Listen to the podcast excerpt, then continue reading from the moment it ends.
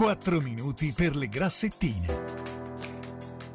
In studio il chirurgo plastico dottor Luca Grassetti. Appuntamento del mercoledì pomeriggio con Luca Grassetti, chirurgo plastico con noi in studio. Benvenuto Luca. Grazie, eccoci qua di nuovo.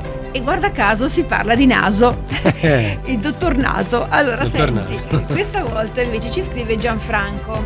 Allora, posso farlo se ho il naso lungo? Beh, al netto del fatto che il naso solitamente è lungo perché il setto nasale è lungo e quindi accorciarlo chirurgicamente sarebbe la soluzione più immediata e definitiva, ci sono casi in cui un naso di per sé lungo è posizionato in un viso dove sta bene.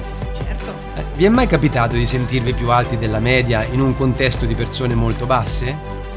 E poi magari di sentirvi particolarmente bassi perché avete incontrato un gruppo di giocatori Sì. di pallacanestro? E io quando ti incontro mi sento bassissima, per esempio.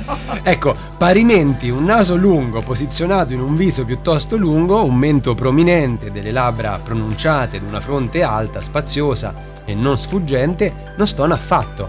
Ecco, in questi casi, se disturba una gobba o una punta scesa, Erino Filler può regalare risultati sorprendenti.